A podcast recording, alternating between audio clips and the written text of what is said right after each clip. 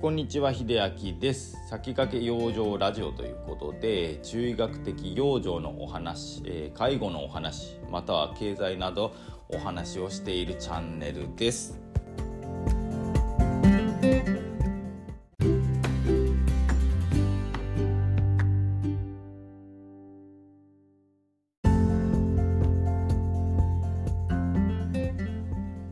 今日の本題なんですけれども今日はゲームのお話をねしていきたいなと思っております。たまにですねまあこの放送でゲームのお話はしているんですけれどもねちょっとねあのドドンと僕が好きな作品が2連 ,2 連続？まあちょっとねスパン短めにドンドンと出るんでちょっとね今衝撃的な内容を見てね少しあの動揺しているんですがまずあの11月ですね。11月何日だったっけね11月にはまずあの龍が如くっていうねまあゲームをやられたことない方でももしかしたら聞いたことあるね。タイトルじゃないでしょうか、まあ、ヤクザの世界を舞台に、まあ、あの主人公のね桐生一馬が、まあ、いろんな戦いに挑んでいくって話が、まあ、あのナンバリングが龍が如く6まで。で龍が如く7から春日一番という、まあ、主人公に変わりましてまたそこから続くんですけども今度11月に出るのは龍が如く7外伝ということで、まあ、主人公が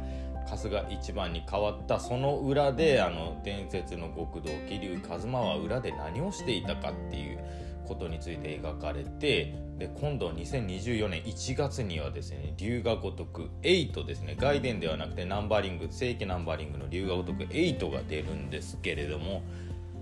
いやあの予告動画アナウンストレーラーがあの出たんですけれどもいやあのー、でしょうもうびっくりしすぎて。どっから伝えていきましょうってね。まああの詳しいことはあの動画を見ていただくとね一番いいかもしれません。龍が如く8でね。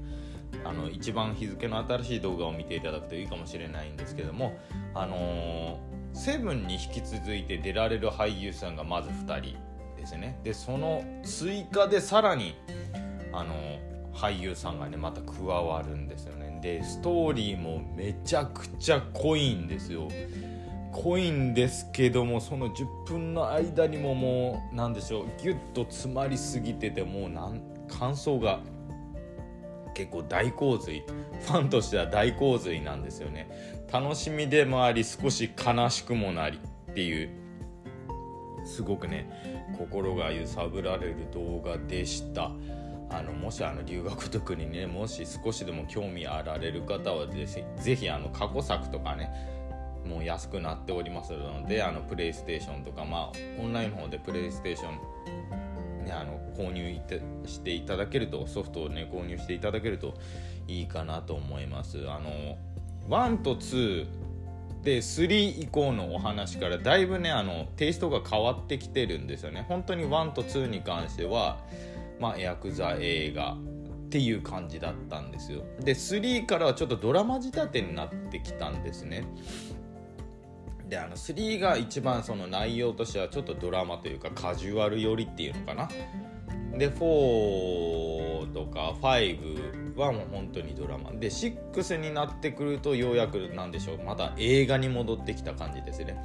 まあそれでもそのヤクザ映画というわけでなくももちろん普通の映画っていう感じでセブンとかになってくるとまたテイストが変わっていて、まあ、YouTube のコメントとかでもねあの残してくださる方が言ってるんですけれどもあのエンターテインメント化してきてるっていういやすごいなと思ってきて同じゲームでもナンバリングしていくごとに見せ方が変わっていくってすごいなと思ったんですね。であの脚本の方もですね1と2はあの本当にヤクザ映画の脚本とかを書かれていたあの長谷清舟さんまあいろんな脚本他に書かれていますけどねあの長谷清舟さんって方が書かれていて、まあ、3からあの脚本自体がそのセガというか龍河如くスタジオの方に変わっていったんですね。でまたここで天気ですね8になる前まあ龍河如く7外伝が出る前にあの総合プロデューサーである名越さんからも変わって横山さんっていう方に変わってるんですよ。でまたそこで大きな変換点でまた脚本が変わりゲームのその方向性も変わりでストーリーも見てみるとまあいろんなものがね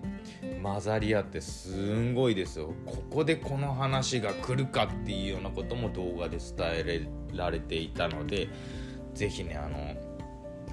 気になる方は見ていただけるといいかなと思います。ということで今日は短めですがまあ龍が如くについてお話しさせていただきました。本当に自分が好きなタイトルだったんでねどうしてもここでお話しさせていただきたくご紹介させていただきました。ということで最後まで聞いていただいてありがとうございました。それではまた。